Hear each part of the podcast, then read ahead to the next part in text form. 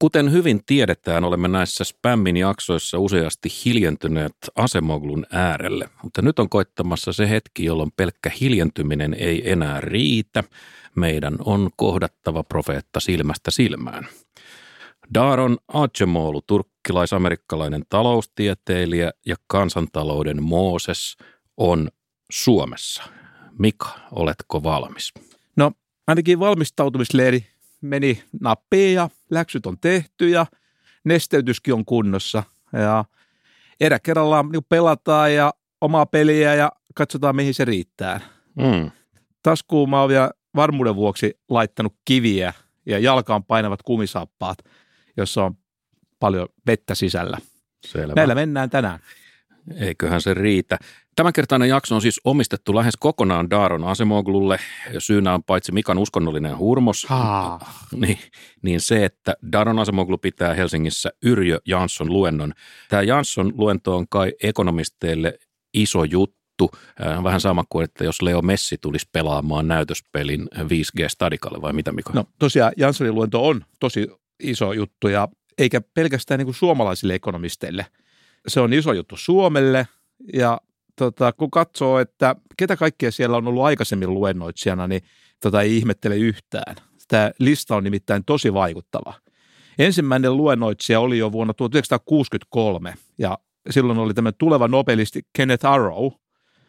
Vuonna 1973 oli John Hicks, 85 Robert Lucas, vuonna 87 luennon piti Amartya Sen ja sitten 1992 Bengt Holmström. Hmm.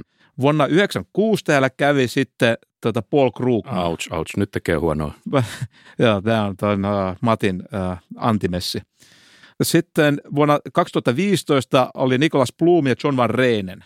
Ja kaikki nämä tutkijat ovat ihan ehdotonta maailman huippua siinä tutkimusalallaan. Ja nyt herran vuonna 2019 Dada vieraana on Darren Acemoglu joka puhuu muuten roboteista ja työmarkkinoista. Niin mekin muuten tänään sattumoisin, mutta Mika, tämä meidän viljelemä Asemoglu hetki, niin se alkoi hiukan huumorina, mutta että vitsihän tämä ei missään tapauksessa no ole. todellakaan. Ja, ja me ollaan aidosti sitä mieltä, että tässä on kysymyksessä poikkeuksellinen ihminen. Millä tavalla, se me selvitetään seuraavan noin kolmen vartin aikana. Me puhutaan vallasta, me puhutaan työstä, me puhutaan koneiden kumouksesta. Isoista asioista. Tämä on Spam, Suomen parhaat Atsemoklu-markkinoijat, Apunen ja Maliranta. Apunen ja Maliranta. Apunen ja Maliranta.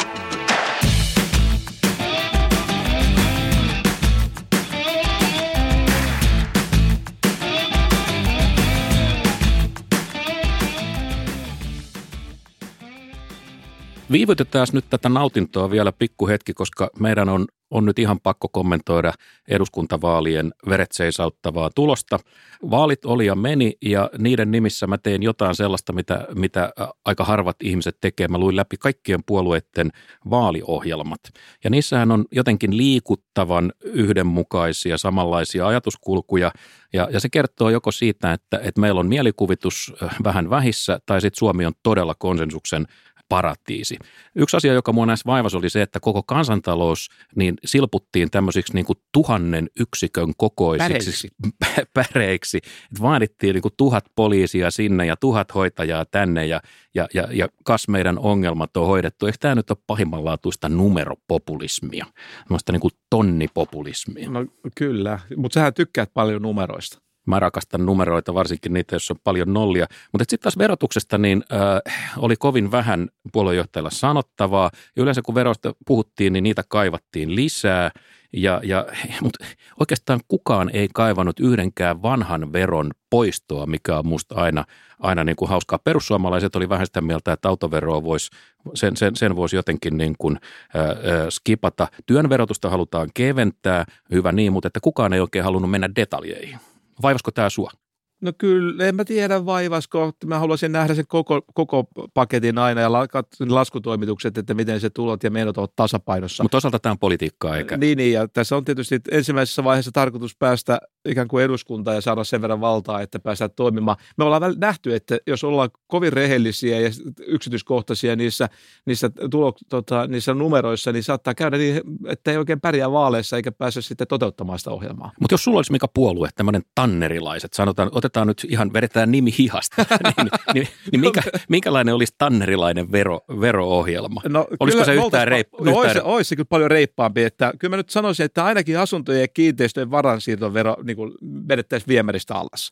Ja ajatuksenahan olisi se, että tällä tavalla saataisiin työväki liikkumaan työpaikkojen välillä. Oikein hyvä idea. Mutta tota, toisaalta niin äh, spämmi on, kantaa vastuuta julkisen talouden rakenteellista alijäämästä ja sitten sieltä tulisi pohdittavaksi tota, tämmöisiä asioita kuin asuntotulovero, ehkä, mä ehkä kiristäisin perintöveroa ja polttoaineiden verotusta.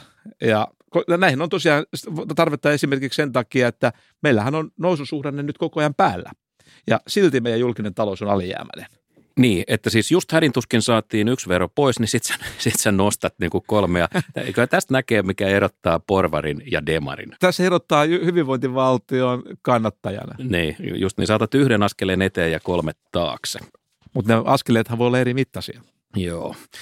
Mutta tota, oli niissä papereissa jotain hyvääkin. Siellä oli mun mielestä ihan kehityskelpoisia ideoita. Esimerkiksi tämä kristillisten luonnostelema sosiaaliturvan yleistuki, joka perustuu tähän brittiläiseen Universal Credittiin. Musta siinä voisi olla ideaa. Sinisillä oli vähän samantyyppistä ajatusta. Sitten tämmöinen henkilökohtainen matalapalkka tuki demareiden idea, joka muistuttaa vähän tämmöistä amerikkalaista earned income tax credit-ajattelua, niin eh, sehän oli demareiden paperissa kulki kai nimellä työtulotuki, ja vihreillä oli jotain vähän samantyyppistä ajatusta sinisillä, niin, niin musta siinäkin voisi olla, olla ihan niin kuin ideaa. Mutta mikään näistä ideoistahan ei tietenkään näe kesää, koska tota, nyt me riidellään vaan siitä, että kumpaa tarvittaa enemmän tuhatta lastenhoitajaa tai, tai vai tota, tuhatta vanhustenhoitajaa tai ehkä, mikä jär, järisyttää tätä kaikista tuhatta uutta ekonomistia. Ajattele, mitä me sillä saavutettaisiin. Valtavaa purske pikkumaista suunsoittoa ja numeromystiikkaa. Joo, ja katsottaisiin, katsottaisiin näiden suunnitelmien kestävyydet, että onko nämä niin laskelmat kohdalla. Mutta tota, sehän tässä kyllä kiinnittää huomiota, että kukaan ei ehdottanut tuhatta uutta journalistia, joka on tietysti mm, kiinnostavaa tai edes kymmeniä uusia kommentaattoreita Yle vaaliohjelmiin nehän on nyt näitä demokratian vartiomiehiä. Haistanko nyt tässä? Ole, olemme nyt ihan suojattomia, kun meillä ei ole kommentaattoreita. Haistanko nyt hiukan ironiaa tässä lausunnossa? Tässä on se riski, että me jäädään kauhean pinnalliseksi, kun lineaarisessa telkussa ei ole sitten meitä opastamassa liu, liuta tämmöisiä politiikan ja median tutkijoita tämmöisien erilaisten viitekehikkojensa avulla. Ja tietysti tarpeettoman nasevia kiteytyksiä pitää vältellä. Mm. Ei, ei saa olla nokkela se on, se on harmillista. Jos lause on lyhyt, niin siinähän on aina se riski, että siinä jää hirveän paljon monia asioita niin kuin siinä lyhyessä lauseessa ottamatta huomioon. Et sen takia lauseessa niin, pitää olla mittaa. Niinpä. Tähän on nyt sitten tultu, että ekonomisti soittaa suuta mutkikkaista ajatuksista ja tekee tämmöisiä, tai tota siitä, että joku muu tekee pelkkurin varaumia. Piti mun tämäkin nähdä.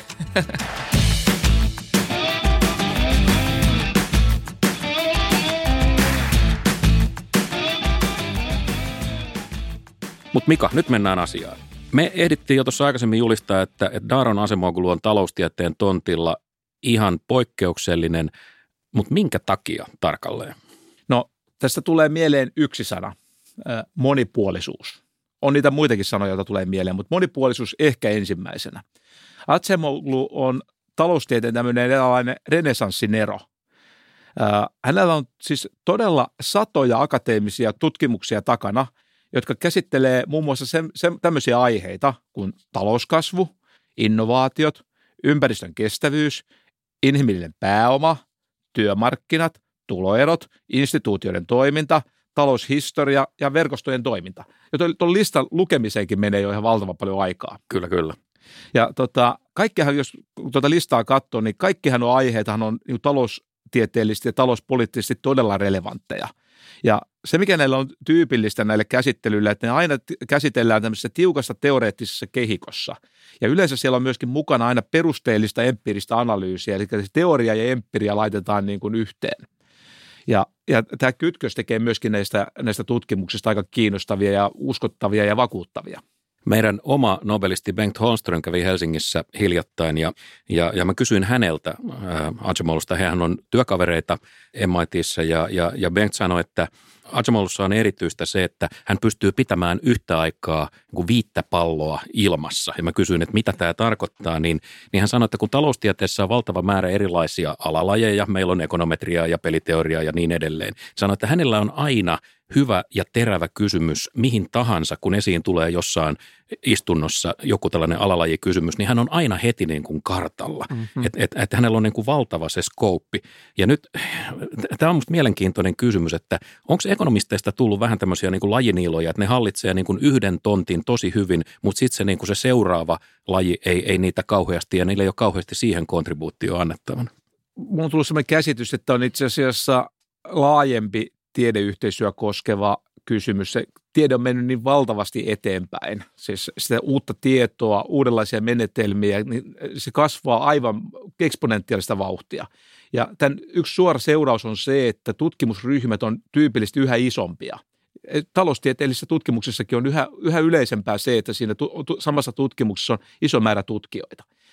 Ja, ja, tämä, ja se vaatii tavallaan tämä, että tätä tietoa tulee niin paljon, niin tämä erikoistumisen tarve vaan korostuu. Ja tämä Daron ikään kuin ui vastavirtaa tässä. Niin, hän tekee sen, minkä ei pitäisi olla mahdollista. Enää. Hänen työkaverinsa James Robinson, jonka kanssa on kirjoittanut näitä, näitä mainioita kirjoja, niin sanoi, että et, et Ajamolun erityisyys on siinä, että et, et hän on niin kuin pohjattoman utelias ja lukee koko ajan. Aivan tauotta. Sanoi, että hänen kotinsa on niin kuin kattoon saakka täynnä erilaista kirjallisuutta ja, ja Robinson sanoi, että vain vain tota, äh, harvat ekonomistit on lukenut puoliakaan siitä, mitä hän, mä en tiedä paljonko te nyt yleensä luette, että onko tämä minkälainen, minkälainen vertailukohta, mutta tämä ehkä kertoo, minkälaista ihmisestä on kysymys. Mutta tota, tästähän olisi meillä käytössä tämmöistä parempaa kvantitatiivista näyttöä tästä Atsemoklun erinomaisuudesta, että mä katsoin, mitä sanoo Research Papers in Economics tietokanta, eli niin sanottu REPEC-tietokanta, joka on tämmöinen eräänlainen ekonomistien tehotilasto – kuulostaa tutulta. Onko se, se on se sama juttu, jota, jota me on käytetty tuossa tota, ekonomistikoneen ö, pohjana? Täsmälleen se on just se sama tietokanta.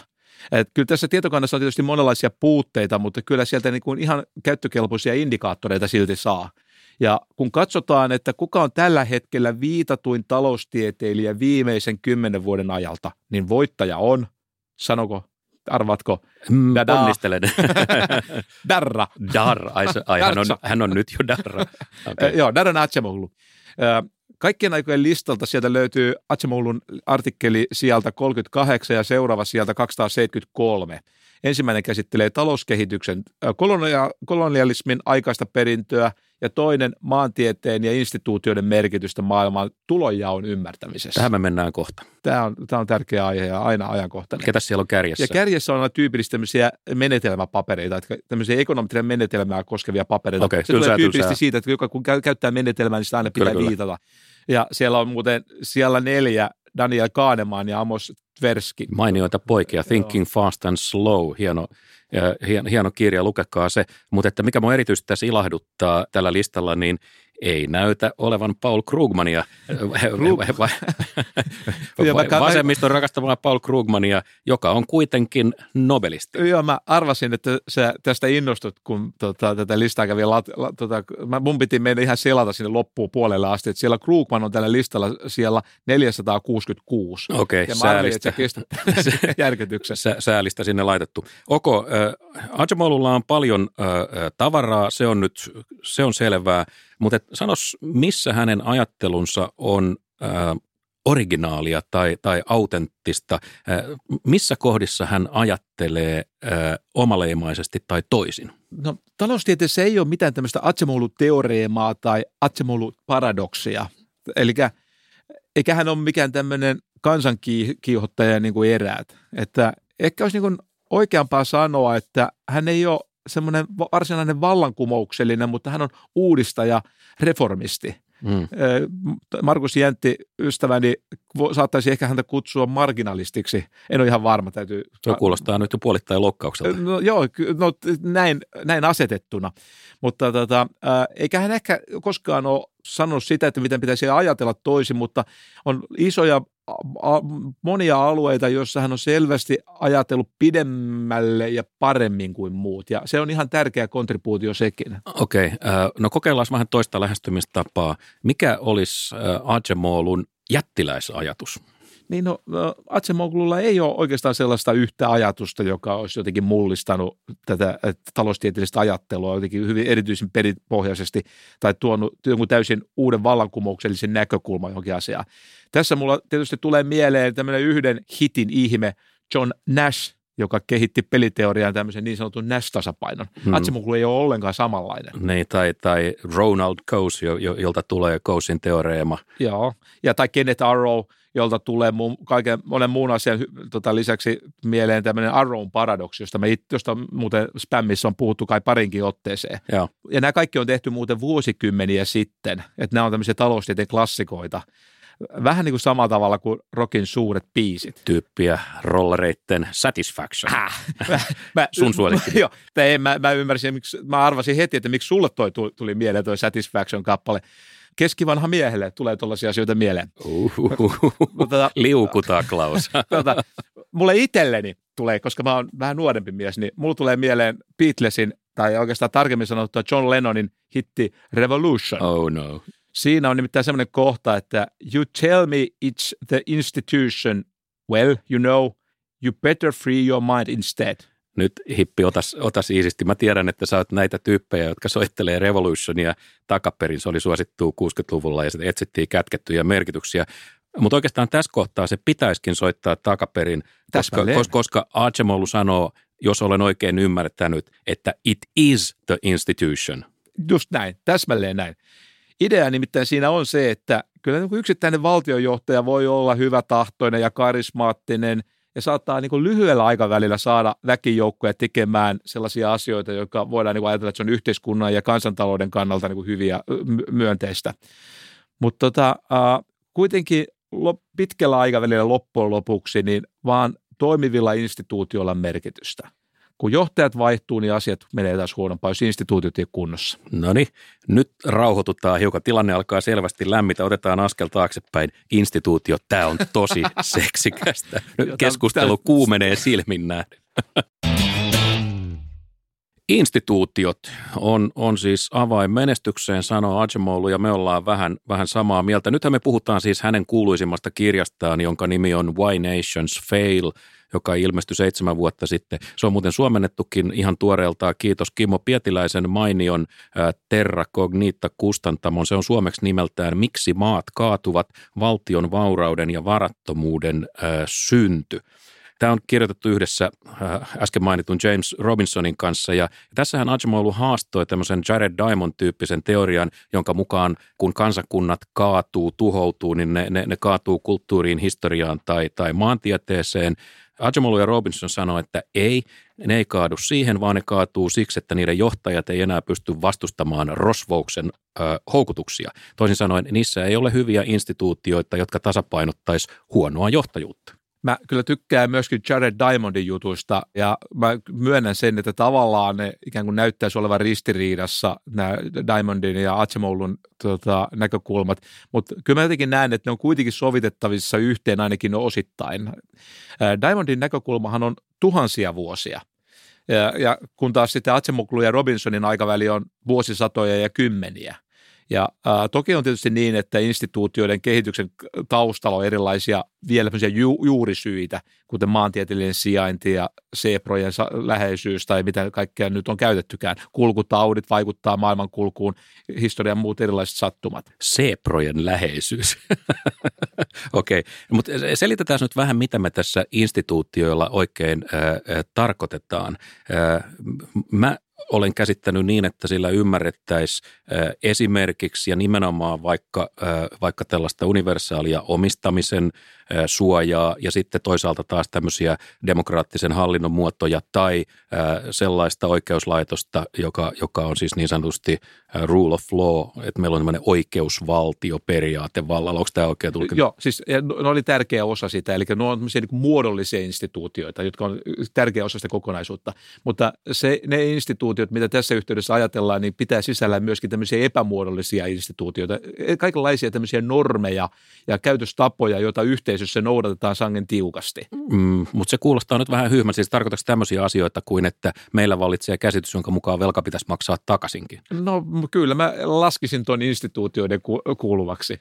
Mutta pääasian idea on se, että eri ihmisyhteisöissä on tärkeitä pelisäännöt.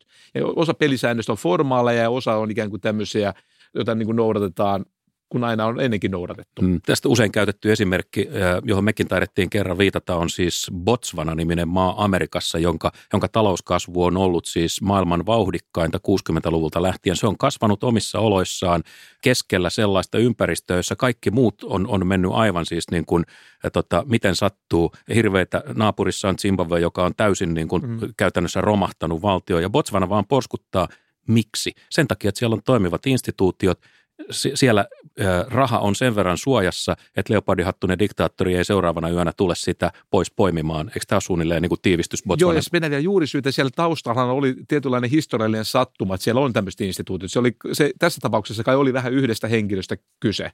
Botswanalla oli siellä joskus 60-luvulla tämmöinen hallitsija, joka oli hyvin tota, järkevä, viisas. Ja hän itse asiassa mun ymmärtääkseni rakensi juuri niitä instituutioita, jotka ovat sitten todella kestäviä. Mutta johonkin niin kuin valmiiksi muokattuun maaperään senkin johtamisen täytyi niin kuin istua, eikö niin, että siellä täytyy olla sellainen valmius vastaanottaa sellainen hallinnon tapa, että häntä ei heitetty saman tien ulos ja sanota, että meidän heimon edut meni muuten tämän edelle. Ky- joo, varma, joo, näitä juurisyitä voidaan kaivaa yhä syvemmälle ja syvemmälle ja varmaan sieltä jossain vaiheessa peruskallioon niin kuin sitten tota, lapio osuu. Archibald ja Robinson on tekemässä uutta kirjaa, sä kerroit.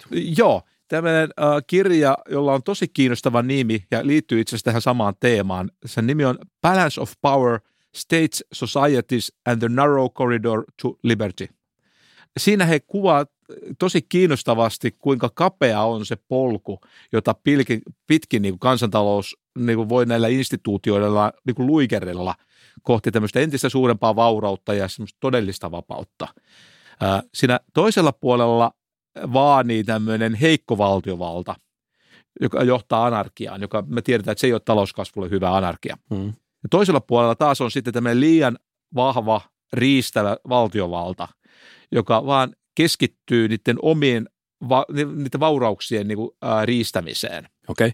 Ja just vielä semmoisia, mitä kansalaiset ovat tuottaneet. Eli ajatus on se, että et, et valtiot kulkevat koko ajan hyvin kapealla kielekkeellä ja molemmilla puolilla ää, odottaa tuho, jos otat askeleen sivulle. Että se kieleke, jolla mennään, se on tosi kapea. Täsmälleen näin. Ja tota, sitten voi tulla joku tämmöinen pikkuinen sattuma, kulkutauti, teknologinen shokki, joku tai joku historian sattuma. Ja kas, valtio suistuu alas kielekkeeltä jompaan kumpaan suuntaan. Hmm esimerkiksi tämä sotahan on aika kiinnostava episodi niin. aina historiassa. Niin, että... Niin, niin, aina, sodassa ei aina käy huonosti. Ei, ei aina. Tai on... siis sodassa käy aina huonosti, mutta että sodan häviäjille myöhempi äh, niin kuin historia osoittaa, että sodan häviäjät eivät ole pysyviä häviäjiä. Niin, siellä on silver lining on myöskin tässä aina joskus hämöttää. Riippuu vähän kelle häviää. Tota, äh, nimittäin jos tämmöisen sodan häviäminen juuri oikeanlaiselle maalle voi olla tälle talouskasvulle siunaus pitkällä aikavälillä. Erässä talouskasvua empiirisillä aineistolla tutkiskelleessa tutkimuksessa, niin tämä tiivistettiin tämä tulos semmoiseen havaintoon, että parasta kasvupolitiikkaa on sotia Yhdysvaltoja vastaan ja hävitä se. Ja silloin tässä ehkä tämän kiteytyksen takana on esimerkiksi sellaisia maita kuin Japani ja Saksa. Että varmaan oli japanilaisille ja saksalaisille hyvä, että ne hävisi Yhdysvalloille ja, Yhdysvaltain liittolaisille tämän sodan. Hmm. Ja sitten jos ajatellaan tätä vietnamilaisia, niin ehkä vietnamilaisille olisi ollut loppujen lopuksi parempi, että ne olisi hävinneet sen sodan niin silloin ehkä Vietnamille olisi käynyt niin kuin Japanille oli käynyt aikaisemmin, että ne olisi päässyt tähän talouskasvuun. Joudutaan ikään kuin rakentamaan instituutioita vähän, vähän alusta uudelleen ja syntyy ehkä toisenlainen kehityksen kulku kuin aikaisemmin. Tämä on, tämä on, tämä on aika, aika rankkaa puhetta, mutta, että, mutta että kiinnostava ajatus. Siis tämä, mitä sä äsken kuvaat, niin amerikkalaisten sanoisi, että toi on, toi on blessing in disguise, niin on siunaus valepuvussa. Mutta sitten edelleen, niin mua, mua hämmästyttää suuresti se, että minkä takia kun maata siunataan luonnon rikkauksilla, niin miksi niin suurella todennäköisyydellä niin, niin se maa ajautuu nimenomaan tällaisiin niin kuin valtaviin vaikeuksiin. Tuntuu välillä, niin kuin, että olisi parempi, että mitään luonnonvaroja ei olisikaan. Miksi tämä on niin väistämätön? Siis toi on oikeasti hämmentävä ajatus ja toi kuulostaa paradoksilta tai jotenkin mystiseltä, mutta jos me ruvetaan miettimään näitä instituutioiden merkitystä, niin se ei ehkä ole enää niin yllättävää. Se alkaa itse asiassa vaikuttaa aika loogiselta. Eli on niin havaittu, että jos maasta löytyy öljyä tai jotain luonnonrikkautta, niin se on turmioksi tälle pitkän aikavälin kehityksen sen takia, koska nämä instituutiot muotoutuu sen mukaiseksi, että että kun hän niin taloustieteilijät kutsuu, että siinä syntyy tämmöisiä niin sanottuja renttejä, ylimääräisiä voittoja. Ruvetaan yhtään helppoa rahaa niistä luonnonvaroista. Nimenomaan. Syn, syntyy helppoja, rentti tarkoittaa niin kuin, Ylimääräisiä voittoja. Niin. Ja, ja jos on kansantalous, jos on tämmöisiä ylimääräisiä voittoja, jotka liittyy muuhun kuin yrittäjyyteen, niin ne on luonnonvaroja, niin kansakunnan parhaat tytöt ja pojat, niin ne ei rupea miettimään yrittäjän uraa, vaan ne rupeaa miettimään virkamiehen uraa koska virkamiehenä tai hallitsijan kaverina pääsee niin kuin suurempiin pääsee vaurauksiin. kuppaamaan näitä Niin, vaurauksia. Nimenomaan. Okay. Ja Meillä, tot- me, meillä lienee tästä hyvä, hyvä esimerkki, siis Venezuela, joka on luonnonvareltaan yksi maailman rikkaimpia maita ja täydellinen taloudellinen katastrofi, jossa ihmiset näkee nälkää. Mun mielestä Venezuela on hyvä esimerkki. Ja Venezuela on nyt näitä maita, jotka niin luiskahti tältä kielekkeeltä. Mutta aina sääntöihin tarvitaan tota, säännönvahvistava poikkeus. Se on ehkä tässä tapauksessa Norja. Norjalla on valtavat luonnonvarat, valtavasti öljyä, mutta se on silti pysynyt kielekkeellä. Onnekkaat pirulaiset. Norjan onni oli siitä, että se öljy löytyi niin myöhään, että siellä oli sitten muista syistä nämä, sillä oli muotoutunut tämmöiset pohjoismaiset instituutiot, jotka olivat jo hyvin vakaalla pohjalla siinä vaiheessa, kun se öljy löydettiin. Eli öljykään ei pystynyt ikään kuin äh, romuttamaan näitä instituutioiden toimintaa.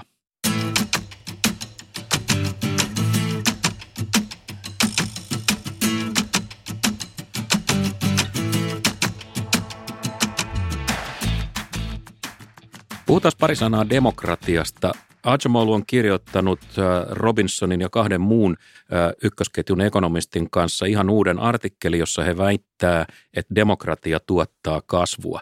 No fine, mutta tota, musta tämä nyt on, on niin sanotusti vähän niin kuin no, no-brainer, että tota, pitikö tästä nyt oikein kirja kirjoittaa, että kerros mulle yksi esimerkki vaurastuneesta diktatuurista. No kyllä äkisti tulee sellainen mieleen, että Kiina olisi poikkeus. Mutta heti sen jälkeen niin on tärkeää tehdä taas se muistutus, että on tosi tärkeää katsoa sitä niin sanottua isoa kuvaa, josta niin paljon puhutaan. Ja tämä iso kuva tässä tarkoittaa, että me pitää katsoa iso, isoa joukkoa eri maita ja katsoa pitkiä aikavälejä.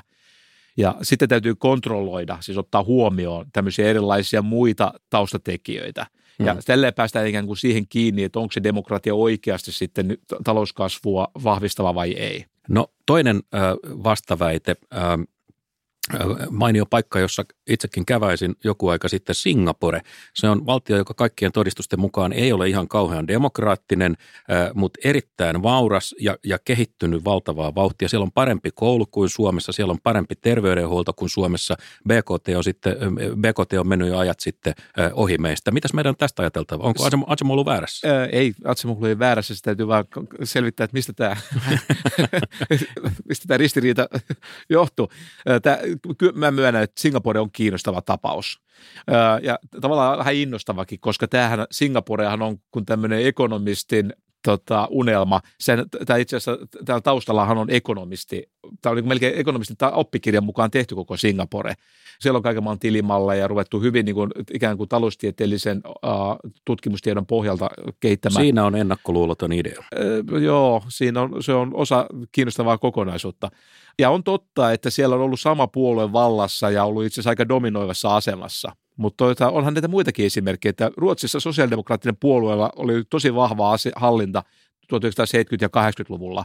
Ja siihen aikaan Ruotsi oli maailman vauraimpia maita. Mutta eipä hän ole enää, kiitos sosiaalidemokraattisen hallinnon. No, ei, me- ei mennä tähän nyt, koska olennaista nämä pelisäännöt. Että, että vaikka siellä oli vahvassa valta, niin ne pelisäännöt oli sellainen, että puolueelle ei ole mahdollisuus riistää kansaa ja yrittäjiä samalla tavalla kuin jossain, tota, joku tietysti sanoi, että Ruotsissa oli kohtuuttomat veroasteet, mutta ei, ei se samanlaista riistua tietenkään ole kuin diktatuurimaissa. Ja, Tää- ja verotus tää- oli kovaa ja näitä, nämä vaalit käytiin aidosti, ne oli aidosti vapaat, sananvapaus toimi, kaikkia oikeusvaltioperiaatteita, niitä noudatettiin tarkasti ja sitä paitsi, ja mikä tärkeää, niitä verotuloja käytettiin mahdollisuuksien tasa-arvon vahvistamiseen. Näin ei tapahdu diktatuurimaissa. No kyllä mä sanoisin, että ankara verotus silloinkin, kun puhumme hyvistä tarkoituksista, niin yhden lajin riistoa se on. Mutta yksi vastaväite vielä. Intia. Mitäs meidän on sitten ajateltava Intiasta? Erittäin pitkä demokratian perinne ää, muodollisesti, eikä homma niin kuin talouskasvun näkökulmasta ole edennyt yhtään mihinkään. Uh, nyt tai myöntää, että ei, mä... ei kovin niin kuin suurin askelin verrattuna muutamiin muihin. Intian lähtökohtahan oli tosi heikko, eli se oli todella köyhä maa. Ja mun ymmärtääkseni, jos katsotaan nyt viime, viimeisiä vuosikymmeniä, niin kyllähän Intiassa valtava määrä ihmisiä on noussut semmoisesta totaalisesta köyhyydestä, absoluuttisesta köyhyydestä kohtuullisen hyvälle tasolle. Siellä on tietysti näitä erilaisia kulttuuriperintöä rasinteita, joiden, joiden kanssa, ne on nyt ehkä sitä ikä instituutioiden niin kuin epämuodollisia osia. Pehmeämpää puolta, niin. niin epämuodollinen, emme käytä pehmeätä tai epämuodollinen. Okay. Eli siis tämmöiset uskonnot ja kastilaitos ja kaikki tällaiset asiat, jotka ta- voi olla sellaisia asioita, jotka häiritsevät tätä talouskasvua. Okei, okay. point, point taken. Äh, äh, jätetään nämä esimerkit, sähän vihaat esimerkkejä muutenkin. Todella. Ja, ja, ja, ja sä rakastat me, niitä. Mä rakastan niitä. Mennään, mennään ihan suoraan nyt asian, kysymykseen, äh, asian ytimeen ja, ja silloinhan kysymys kuuluu, että mikä on tämä demokratian todellinen taikavoima? No demokratian ehkä, ehkä se kaikkein yksi tärkeimpiä ainakin, jos ei tärkein, on se, että demokratia suojaa taloutta uudistavaa luovaa tuhoa. Markkinoilla toimivilla suurilla yrityksillä on sekä halu että kyky vaikuttaa näihin, peli, niin kuin näihin talouden pelisääntöihin sillä tavalla, että ne säännöt suosivat niitä, niitä vanhoja pelureita, eivätkä, eivätkä suodi näitä tulevia äh, pelureita. Koplauksia, kulissien niin, takaisia diilejä. Niin, tehdään, tehdään sellaisia lakeja, jotka, se on vähän niin kuin jääkiekossa, niin kuin jos pääsisi päättämään tämmöiset tek- vähän huonommat pelaajat, niin ne mielellään valitsisi semmoiset, että se saa kahvata siinä jääkiekkopelissä, joka niin kuin tarkoittaa sitä, että, että tällaiset tekniset, nopeat pelaajat eivät niin pääse me. käyttämään. Niin, ja, esimerkiksi Matti Apunen. Kyllä. Äh, ja tämä on minusta niin aika tärkeä huomio, ja tähän, tota, äh, tähän seikkaan muuten Darren Acemoglu on äh, kiinnittänyt huomiota ja korostanut tätä merkitystä, just tämän demokratian roolia, että se pitää nämä luovan tuhon edellytykset kunnossa. Ja vastalääke tämmöisille pyrkimyksille ikään kuin muuttaa pelisääntöjä tai laittaa ne pelisäännöt sellaisiksi, että ne suosii vanhoja pelureita, on tämmöinen vapaa yhteiskunnallinen keskustelu ja tämä demokratia – jossa asioista siis käsitellään lopu, avoimesti ja julkisesti. Loputon pärinä, jota meilläkin niin kuin riittää. Et, et, katsopas nyt tätä, tätä Suomea. On erittäin keskusteleva ja hienovarainen demokratia kaikilla mittareilla ja yhtäkään rakenteellista uudistusta ei saada niin kuin maaliin saakka oikein millään hallituspohjalla, että et, et puhutaan sitten sotesta tai työmarkkinauudistuksesta, niin väitäksä nyt oikeasti, että demokratia parantaa tuottavuutta? No joo, vaan keskisuuria asioita isossa kuvassa, iso kuva on se, että Suomi on kuitenkin todella hyvin toimiva valtio. Me menee sotea meidän ja... suhteellinen asema heikkenee koko ajan. No ei, se nyt, se parani voimakkaasti tuossa 2000-luvun alkupuolella, 90-luvun loppupuolella, että näitä on tämmöisiä syklejä. 70-luvusta puhumattakaan, mikä nyt puhutaan tulevaisuudesta. Pystyykö tämä järjestelmä takaamaan meille kasvua tulevaisuudessa? No Näyt, ei, näytöt ei ole kauhean hyvät. No mä en tekisi tuomioita kymmenen vuoden näytöllä. Että itse asiassa minusta isompi kuva on se, että katsoo, mitä ylipäätänsä tämmöiset Suomen kaltaiset hyvinvointivaltion mallit ovat toimineet, niin ky- kyllä minusta niin kuin ennuste on hyvä. Jos tämä malli ei toimi, niin en, en mä tiedä, mikä muu malli varmemmin toimii. Siis tämä on tärkeä huomio.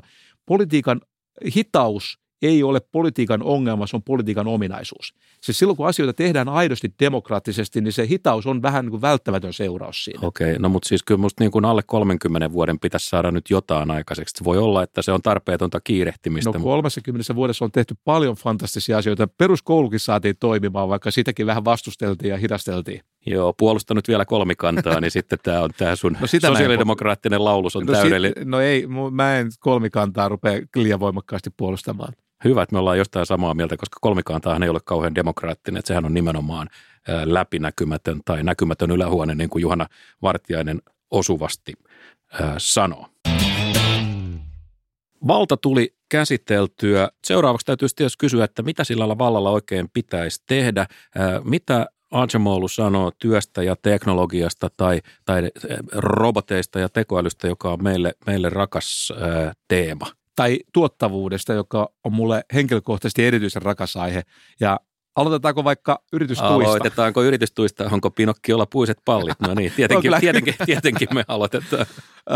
Atsemoulu ja hänen kaverit ovat kirjoittaneet tuoreen artikkeli, joka on tosi ajankohtainen esimerkiksi Suomen yritystukikeskustelun kannalta tällä hetkellä. No niin, no niin, hyvä. Nyt nousee ihan hikipinta. Anna, anna, anna, annas kun mä nyt arvaan, että sä, sä aiot sanoa kohta, että yritystuet on ihan kaamea riesa, jotka estävät yksilön kukoistuksen ja Suomen menestyksen. Puoliksi totta. Okay. Suomen yritystuet eivät kyllä oikeasti ole kuin keskisuuri riesa. Mutta silloin kun tämä lähtötilanne on kuitenkin näin hyvä kuin Suomessa isossa kuvassa on, niin tota, silloin kuitenkin hyvä, että tehdään näitä, korjataan näitä keskipieniä ja keskisuuria riesoja. Ja niitä kannattaa sitten al- alkaa tehdä asteittain, niin kuin demokraattisesti järjestäytyneessä yhteiskunnassa parannuksia tehdään dialogia käyttää. Taas pärinää, lisää pärinää. pärinää joo. Okay. Eikö se pärinä ole ihan kiva? Mennään siihen Acemolun paperiin, johon sä viittasit. Se on siis nimeltään Innovation, Reallocation and Growth, julkaistu suuremmoisessa American Economic Reviewssä. Selitä sen idea minuutissa. Kysymys on siitä, että miten innovaatio vaikuttaa talouskasvuun. Ja innovaation ansiostahan yritykset ovat tuottavampia kuin olivat aikaisemmin. Ja sen takia innovaatioiden tukeminen voi olla ihan järkevää talouspolitiikkaa. Mutta keskeinen osa tätä talouskasvua on se, että, että jotkut yritykset, jotka eivät onnistu innovaatioissa, niin ne pienenee ja häviää. Ja ne yritykset, jotka onnistuvat tässä innovaatiotoiminnassa, niin ne, ne kasvavat. Ja nyt jos me taitamattomasti pyritään niin kuin lisäämään tätä innovaatiotoimintaa, käytetään innovaatiopolitiikkaa, niin siinä on aina se riski, että tällä innovaatiopolitiikalla häiritään tätä luovaa tuhoa. Sillä, ja sen seurauksen on se, että talouskasvu itse asiassa onkin hitaampaa, mitä se olisi. Hmm. Että se on se innovaatiopolitiikan haaste. Niin. Se tuhoaa men, luovaa tuhoa, men, men, men, mennään sekoilemaan. Se on vähän niin kuin mennään kasvihuoneeseen ja kun ei tiedetä mitä tehdään, lannotetaan liikaa ja siihen, siihen kuittuu käsiin. Hyvä, hyvä esimerkki. Hyvä taimi. Okei, okay. mulle läheinen esimerkki näin kesän, kesän kynnyksellä. Sitten toinen artikkeli, joka taitaa olla enemmän sun mieleen. Sitä, tämäkin on muuten semmoinen aihe, jota me, me ollaan käsitelty aikaisemmassa spämmissä. Tämä artikkeli on äh, Asemoklun, Robinsonin ja Verdierin artikkeli, jossa tota, – joka on otsikko Asymmetric Growth and Institution in Interdependent World. Tämä, tämä on se, jossa kysyttiin, että onko skandinaavit maailman vapaamatkustajia. Joo, a, joo, itse asiassa tämän työpaperiversion otsikko oli just, että can't we all be more like Scandinavians. Tämä on kiinnostava asia. Eli siinä oli se ajatus, että ehkä se on niin, että kun, jos me halutaan rakentaa sellainen yhteiskunta, jossa tämä huippuinnovaatiotoiminta on niin kuin määräävässä asemassa, niin se vaatii sellaista yhteiskuntajärjestelmää, joka on aika raaka. Hmm. Ja, ja se ajatus ja se, se ei ole että, silloin pohjoismainen yhteiskunta. Niin, että Pohjoismaat on tavallaan sellainen maa, jotka on siinä mielessä vapaa matkustajia, että ne hyötyy niistä huippuinnovaatioista, joita tehdään Yhdysvalloissa, ja sitten ne niin kuin jäljitellään ja hyötyy. Nämä kapitalismin raakalaiset tekevät likaisen työn, ja sen jälkeen me tullaan perässä ja paheksutaan. Niin, tämä on tämän artikkelin niin kuin ehkä keskeinen väittämä. Mutta hän otti vähän kai takaisin tästä, tästä no, lopputuloksesta. Otti jonkun verran. Kun, tuota, Kiitos sinun. no ehkä tästä ei nyt voi ottaa kiitosta, mutta sanotaan, että tämän, tämän, tämän paperin valmistumiseen meni vuosikausia ja ilmeisesti tässä sitten ikään kuin, tota, niin kuin tutkim, hyvässä tutkimuksessa usein tapahtuu, että se vastaus tarkentuu sen tutkimuksen aikana. Hmm. Ja, eli, eli se on pikkasen problemaattisempi tämä kysymys. Siis Pohjoismaat pärjää todella hyvin jopa näissä huippuinnovaatioissa. Hmm, hmm. Tämä oli mun mielestä hyvä jakso, siis tämä kysymyksen asettelu oli musta kiinnostava ja, ja vähän samantyyppinen kuin mä oon itsekin usein miettinyt, että meillähän on taipumus ottaa annettuna kaikki se hyvä, mitä markkinatalous tuottaa ja sen jälkeen niin kuin paheksua sitä, sitä samaa järjestelmää ja eikä sitten oikeastaan edes esittää mitään, mitään tilalle. Mutta sitten sulla oli joku vielä Joo, jammas. ja tämä, tämä kolmas paperi, tämä voi olla sulle Matti vähän kovempi pala. Tämä on Atsemoklun ja Scheimerin artikkeli vuodelta 2000. Ja nimi on – Productivity Gains from Unemployment Insurance. Okei. Okay, ja, ja tota, äh, jos mä lyhy- lyhyesti selitän sen idean, siis se argumentti on se, että kansanta- semmoisessa kansantaloudessa, jossa on hyvä työttömyysvakuutusjärjestelmä, niin työntekijät uskaltavat mennä myöskin sellaisiin yrityksiin töihin, jossa ne tietää, että siinä on iso riski, että se yritys ei pärjää. Mm. Ja tämmöinen riskihän on silloin, jos sä teet todella radikaalia innovaatioita, niin silloinhan sulla on sellainen, sellainen tilanne, että se välttämättä se yritys ei onnistu. Mutta jos sä työyrittäjänä tiedät, että nuo työntekijät uskaltavat tulla tähän firmaan, niin sä uskallat myöskin tehdä sen innovaation. Okei, okay.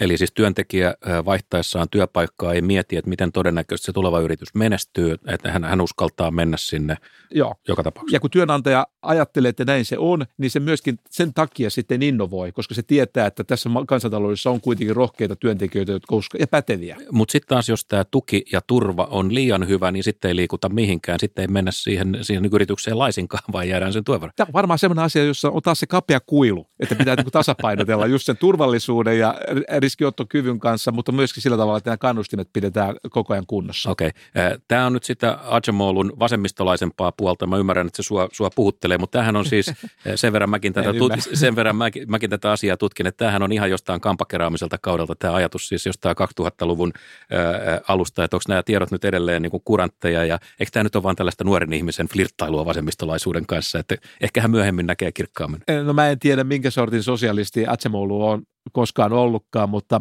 äh, ehkä poliittisilta kannalta häntä voisi kai luonnehtia tämmöiseksi keskitien kulkijaksi, taas sen kelkettä kulkevaksi tallustelijaksi.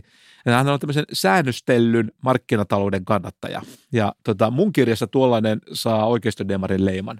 Sä puhut aina oikeistodemareista niin kuin ne olisi ainoita ihmisiä, jotka kykenisivät pelastaa maailmaa ja ainoita kohtuullisia järkeviä ihmisiä maailmassa. Kerro nyt mulle, mikä, mikä erottaa oikeistodemarin ja pinkin porvarin?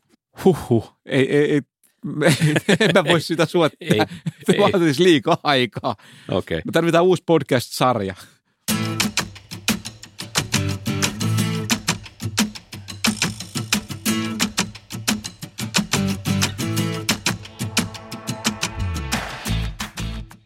Koneethan on ihmisen paras kaveri tai suurin vihollinen vähän riippuen siitä, keneltä kysytään – Tänään ei kysytä vahvaselta, joka, joka sanoisi, että se on ihmisen suuri vihollinen, mutta että Acemolu, niin, niin hänen käsitys esimerkiksi automaatiosta ja tästä kone, konekysymyksestä poikkeaa aika paljon ekonomistien valtavirran näkemyksestä. Ja hän ei ole ollenkaan niin hurmaantunut koneista kuin, kuin monet talous, meidänkin arvostamat taloustieteilijät tai, tai maallikot tyyppiä. Minä hän on sitä mieltä, että koneet on vähän niin kuin vaarallisia? Mistä on kysymys? Mä en kyllä sanoisi, että hän olisi niin kuin valtavirrasta poikkeamassa, vaan että kyllä niin kuin, äh, kysymys on nyt asteeroista taas. Että, että tämä Darren Hatsemuklu ja kumppaneet ovat tuoneet sellaisen kehikon, jolla tätä robottien niin kuin talousvaikutuksia voidaan tälle äh, systemaattisesti ja johdonmukaisesti eritellä ja Siellähän on useita mekanismeja, jotka vaikuttavat eri suuntiin.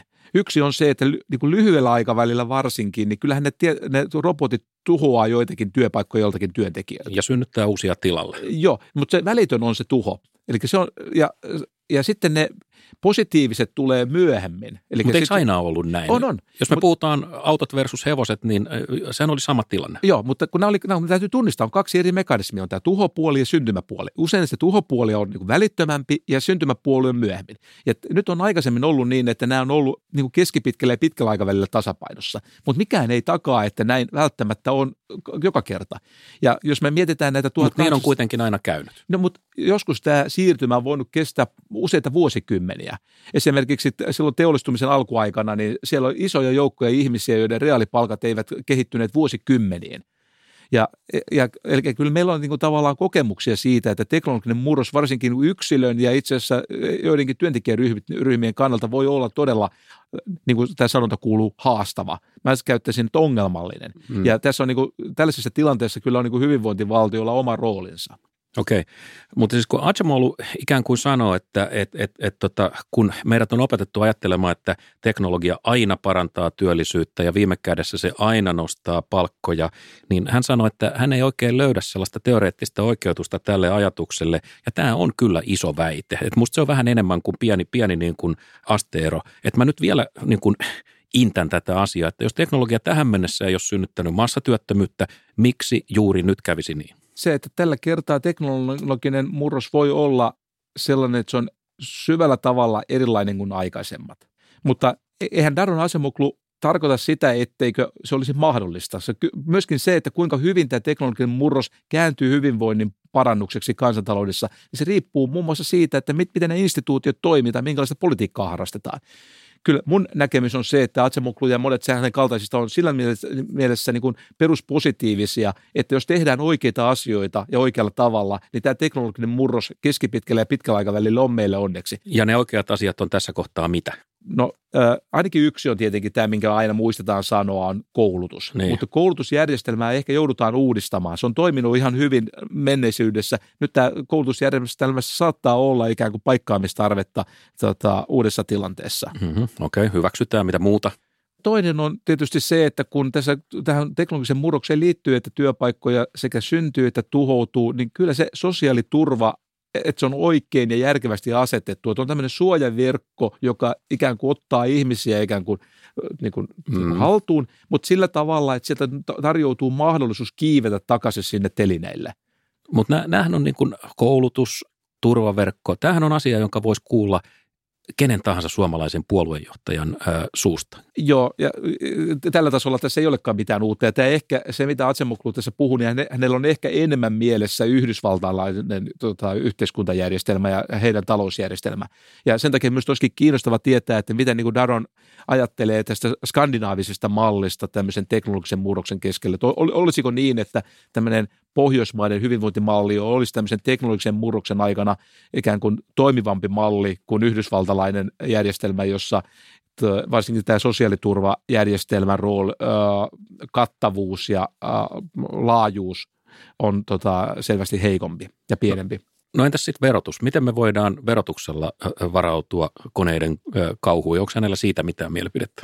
No verotuksellisesti siinä on monia, monia kysymyksiä. Pääoman verottaminen on, tulee olemaan tietysti yksi pulma. Aikaisemmin, kun se pääoma oli joku paperikone tai joku, niin sitä oli helpompi, se oli ikään kuin tunnistaa, missä se pääoma oli, ja sitä oli helpompi mitata. Mutta tämä aineettoman pääoman rooli, kun korostuu, niin tässä myöskin syntyy tiettyjä haasteita, että miten tämä verotus hoidetaan. Ja sitten työmarkkinoiden joustavuus on semmoinen asia, josta meilläkin on ollut aikaisemmassa spämmissä puhetta. Tämä Darren Asemuklun ja kumppanien kehikko kertoo siitä, että jos työmarkkinat ovat liian jäykät, siis palkat eivät jousta, niin tapahtuu tätä työpaikkojen tuhoa nopeampaan tahtiin, mikä olisi sille yhteiskunnalle niin kuin ihanteellista. No niin, nyt, kolmi, nyt kolmikanta kuulolle, nyt Hakaniemi kuulolle, nyt tulee asia. Niin palkkajärjestelmän jäykkyys nopeuttaa tätä automaatiota ja, ja nopeuttaa yli sen rajan, mikä olisi optimaalista. Ja sen takia yksi Eli ajatus, vaikutukset tulee rajumpina silloin, jos järjestelmä on jäykkä. Juuri näin ja, ja kun se olisi pikkasen joustoa enemmän, niin se automaatio ei olisi, etenisi aivan, aivan yhtä nopeasti. Ja, ja, ja, ja tästä niin kuin voi parhaimmillaan seurata se, että tämä teknologinen murros kehittyy sillä tavalla, että se on koko, koko yhteiskunnan kokonaisedun kannalta hyödyllinen.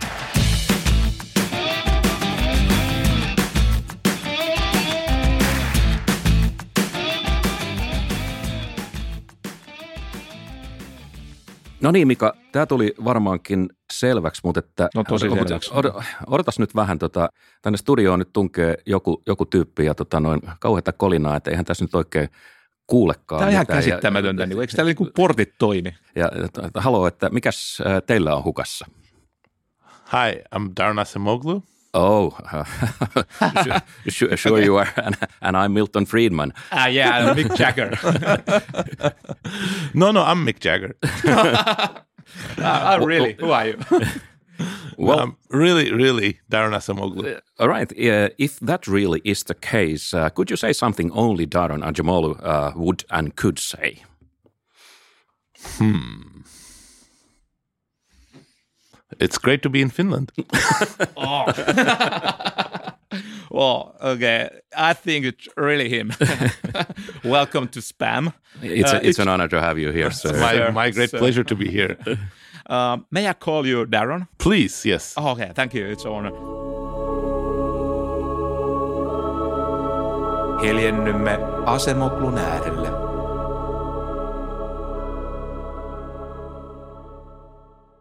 In your opinion, uh, which one is superior system of uh, from the standpoint of the happiness of the citizens, Scandinavian welfare state or cutthroat capitalist uh, system of United States? Oh, definitely the Scandinavian system. I think you know the Scandinavian system has uh, achieved a lot of good outcomes, especially for the bottom of the distribution, and you can see that very clearly in the U.S uh, there's a lot of unhappiness, there's a lot of misery, there's a lot of difficulty at the bottom. But I think the Scandinavian system also comes with problems. And I think the biggest problem is how do you generate the same sort of competitive pressure and spirit at the top? And uh, I think there's been mixed success in that. Uh, you know, the Swedish uh, social democratic system that emerged after the 1929 Great Depression, which then sort of in one way or another uh, became sort of the norm in the rest of Scandinavia, I think did uh, very well in terms of encouraging investment and innovation because of the specific wage bargaining system that uh, still made firms benefit from increases in productivity. But I think it is probably also the case that uh, a uh, ecosystem like the one in Silicon Valley that's extremely cutthroat and uh, dynamic for generating new innovations and trying to get yeah. more and more out of the same set of technologies, that's going to be harder in a system like Scandinavia. Now, there's a debate about whether, and a legitimate debate about whether, you know, we have completely benefited from those innovations, and some of those innovations have may have gone too much into the area of generating revenue, but not generating social good. I think social media, mm-hmm. uh, but but but I think the the general uh, idea that we need something that combines what Scandinavia has so successfully achieved at the bottom of the distribution or the below the 60th percentile, let's say, together with welfare states, support for parents, support for uh, disabled, uh, education system that doesn't leave uh, the less well off behind, together with sort of the innovation dynamism of the US, that would be really great. But you have argued that we are kind of free riders.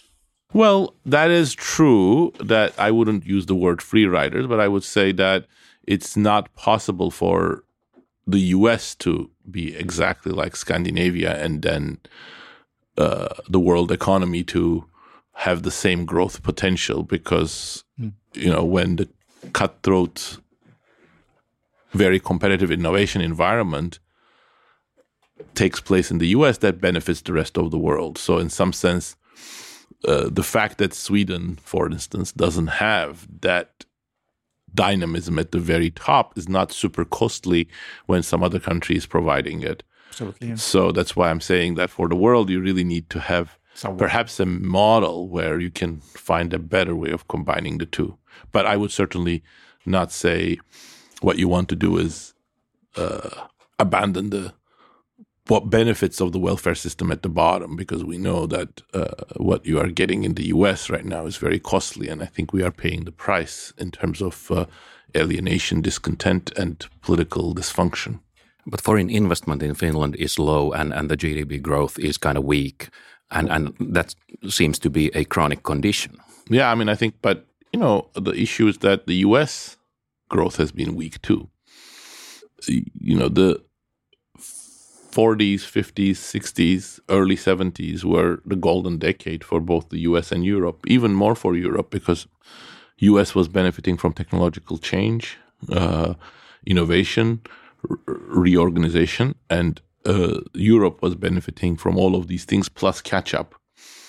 And uh, for reasons that I think the economics profession and certainly not policymakers uh, have not understood very well yet, you know, productivity growth has been much weaker since the 1980s, mm. and uh, and we keep on talking about the wonderful innovations and uh, the coming age of robotics, AI, and nanotechnology, but but still the productivity effects of these are not visible. Mm. And uh, and the slowdown has been faster in Europe mostly because the catch up element has also mm. disappeared. Mm. But I think we are all in the same boat here. Uh, if as the developed world we find better ways of making use of these new technological platforms it will help everybody but then structural problems that are preventing some countries to even use existing technologies efficiently, I think will also become important. And there, I think adding to the business dynamism is particularly important. And in Europe, I think there's more of a divergence between different parts of Europe about whether that business dynamism is taking place or not. Talking about politics, uh, there was a debate in Finland last year kicked up by, by your colleague Bengt Holmström, and he said that, that the greater transparency in politics is not necessarily always, you know, uh, a desirable thing. The requirement of, of total transparency, he said, combined with the effect of social media, uh, it, it all makes politics a theater. And in that theater, politicians are forced to, to, to sort of a moral posing, uh, as it said. So compromises become practically impossible because when negotiating, uh, every concession is visible and, and, and immediately becomes a target of, of political uh, outcry. So, um, what is your take on this? Uh, is, is politics, uh, as we know it, doomed? Well, Yes, but that, uh, well, first of all, this is a very unfair question because Bengt is not only my colleague; he's a really good friend. So you're not allowed to ask me a question about him. No, I'm kidding. uh, no, no. Bengt is, is is really a great friend and a great uh, intellectual leader, and uh, he has, you know, revolutionized our thinking in many areas. And most lately, his work has focused on the dark side of transparency and in a number of different areas. For instance, in financial markets, how the lack of transparency is actually a very important mm-hmm. uh, element of what makes financial markets work, and I think that's very deep work. And and I think he's raising some interesting issues in the context of politics. Uh, I think, to say the least, uh, we are all at the moment uncertain worried, concerned, perhaps alarmed about what social media is doing to our social lives and to political lives. And it's certainly more than a grain of truth in the statement that politics has turned more into theater. Uh, so I, I am very sympathetic to these concerns. On the other hand, I'm not sure that what we are getting is really more transparency.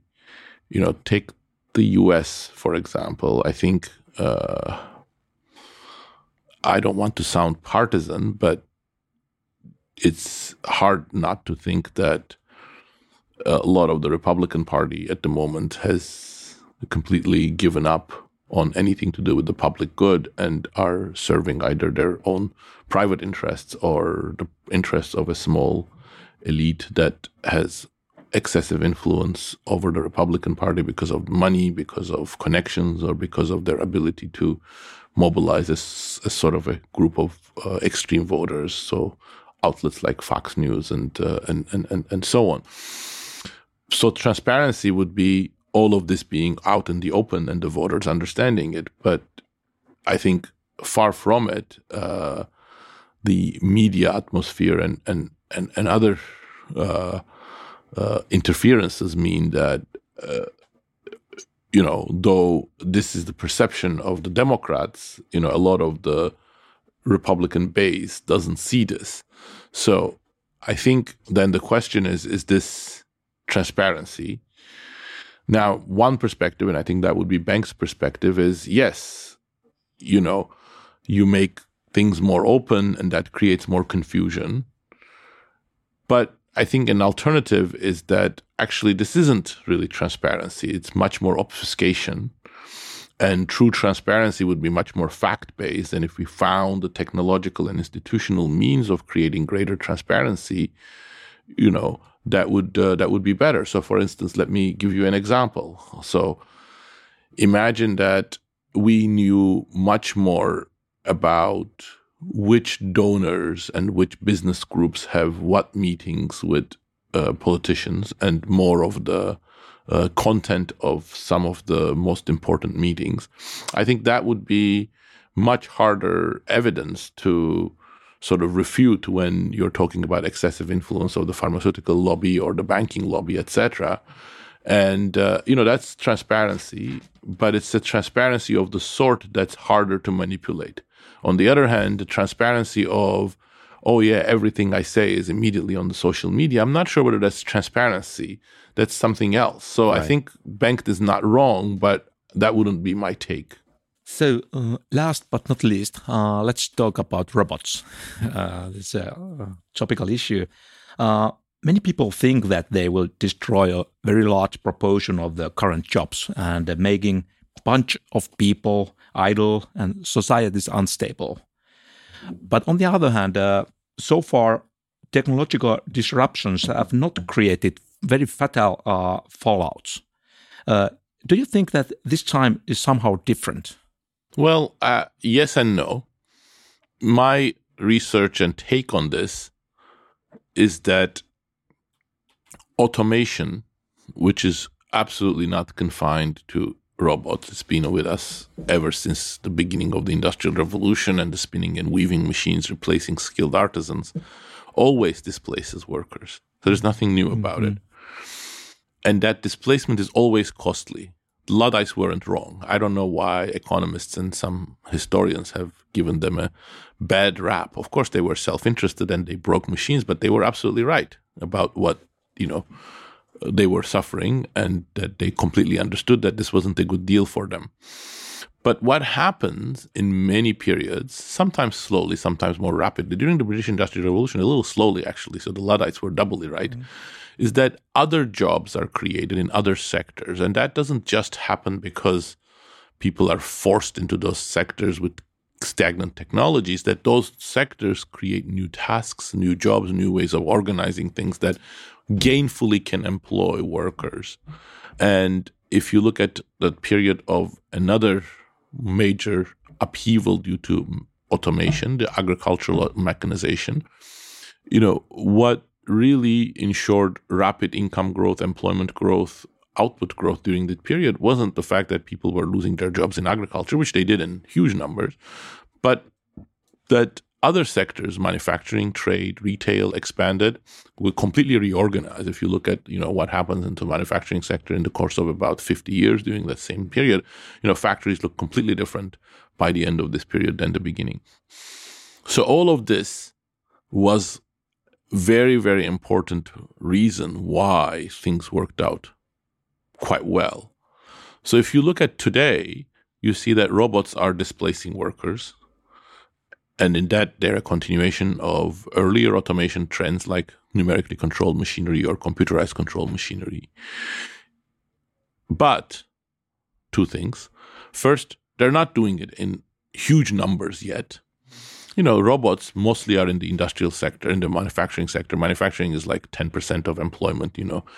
So we have to have a sense of proportion. It's important, but it's not, doesn't mean that in the next 20 years, 30 years, 40 years, you know, most of us are going to lose our jobs. Artificial intelligence is very slow progress and can do very limited set of things. So I think some of the alarmism is certainly excessive, but on the other hand, the displacement is real and the adjustment is different the from the past. So there is some this time is different.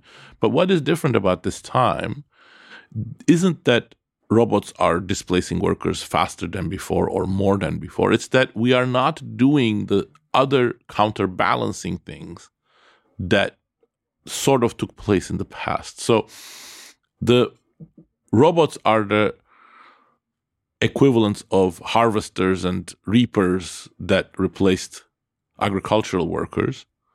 But we don't have the equivalents of the improvements in the factory system, improvements in clerical technology and reorganization. So it's really that domain that we have to pay more attention to. Why is it that we're failing to use the technological platform that's available to us to better create new tasks, productivity growth, and, and, and gainful employment for a broader range of populations, for a broader set of skills. So going back to your earlier question, you know, it, the problem is inseparable from the fact that we are failing, and here as the entire developed world, not just the U.S., uh, we are failing in generating enough technological productivity improvement. So the productivity growth being slow is part of the reason, and I think it's an integral part of the problem.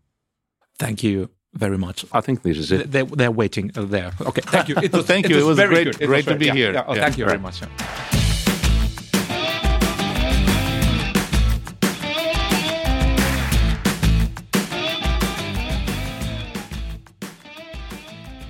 Mika, wow. se, se, to, se todella oli Daron äh, Acemoglu. Elvis has left the studio, mutta tota, tyydyttikö vastaukset meitä? Pystyt this sä, pystyt is, this puhumaan? is satisfaction. He was telling us more and more about some useful information that will fire my imagination. Uskonnollinen hu- satisfaction. Uskonnollinen hurmos saa usein aikaan kielillä puhumista. Se on hyvä esimerkki. Mika, jos, äh, jos Daron Acemoglu on niin hyvä kuin me väitetään, niin eikö hänelle pitäisi antaa valta?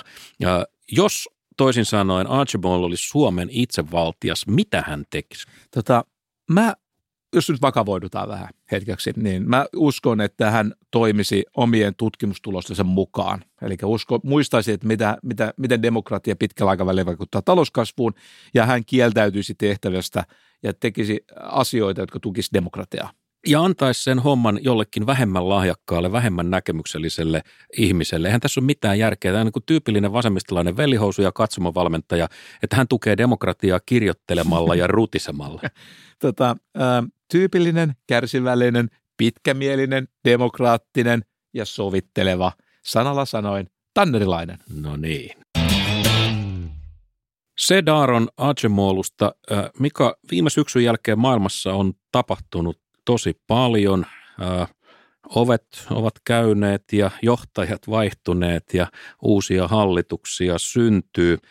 Spam, tämä mainio lähetys on ollut elinkeinoelämän valtuuskunnan Evan tuottama juttu ja, ja siinä muodossa tämä on Spammin viimeinen jakso, Joutsen laulu, jos näin sopii sanoa. Kiitos nyt tästä karvamadosta. Kiitos vaan. nyt mun päässä alkoi soida se yhtye lintulaulu. Yes. Äh, tota, mähän olen nyt työtön työnhakija ja, ja sä olet vapun jälkeen tai vapusta alkaen kilpailuviraston uusi tutkimusprofessori. Onneksi olkoon. Mitä sä aiot tässä uudessa duunissa tehdä? Tarkemmin sanottuna mä aloitan nämä uudet hommat 27. päivä toukokuuta. Eli kilpailu- ja kuluttajavirastoon perustetaan tämmöinen uusi vaikuttavuusarviointiyksikkö, jonne mä siirryn tutkimusprofessoriksi. Ja siellä on myöskin Tuuli ja Hakola Uusitalo on, tota, toimii tämän saman yksikön tutkimusjohtajana. Ja se, mitä tässä yksikössä on tarkoitus on tehdä, niin on ruveta niin tuottamaan tutkimustietoa kilpailu- ja kuluttajapolitiikan kehittämiseksi Suomessa. Okei, okay. Tuuli ja Hakola on Batman ja sä olet Robin. Ja, ja te, Mä haluaisin olla kyllä te, Batman. Te, te kaivatte esiin kaikki yritystukien myöntäjät ja, ja tervaatte heidät ja kiirittelette höyhenissä. Yritystuet tulee olemaan mun ymmärtääkseni yksi semmoinen meidän tarkkailun kohde. Okei. Okay. Nykymuotoinen spam äh, on siis tässä on kiitosten aika. Kiitos siis Daaron, kiitos Olli, Veera, Juha ja Otto Jaksomediasta ja kiitos viestinnän herkkäsormiset taiturit Heini ja Tytti ja kiitos Markku, joka kärsivällisesti maksoi laskut. Ja kiitos kaikille teille, jotka olitte kuulolla ja kommentoitte ja kannoitte tätä spämmin Acemoglu T-paitaa ylpeänä ja pystypäin niin kuin sitä paitaa pitää kantaa. Mutta älkää vielä repikö. Hei, Saako lähettää terveisiä? No. Tota, ää, mä haluaisin lähettää terveisiä äidille, siskoille, pojalleni, puolisolleni, Pekka Vahvaselle, Suomen kaikille lapsiperheille, eläkeläisille ja sinkuille. Tästä tulee Oskarien kiitos, kun tämä voi kestää minuutin. Joo, no, no mä lopettelen nyt sitten. Mutta erityisesti teille, joiden mielestä Spam on Suomen paras talouspoliittinen podcast. Kuten Rollaret lauloi, we love you. Juu, näin. Äh, niin kuin mä olin sanomassa, älkää repikää ihokastanne. Spam saattaa nimittäin palata, koska miten muuten Suomi pysyy informoituna puolituntemattomien ekonomistien tekemisistä ja Väinö Tannerin suuruudesta. Siis arrivederci, näkemiin. Näkemiin.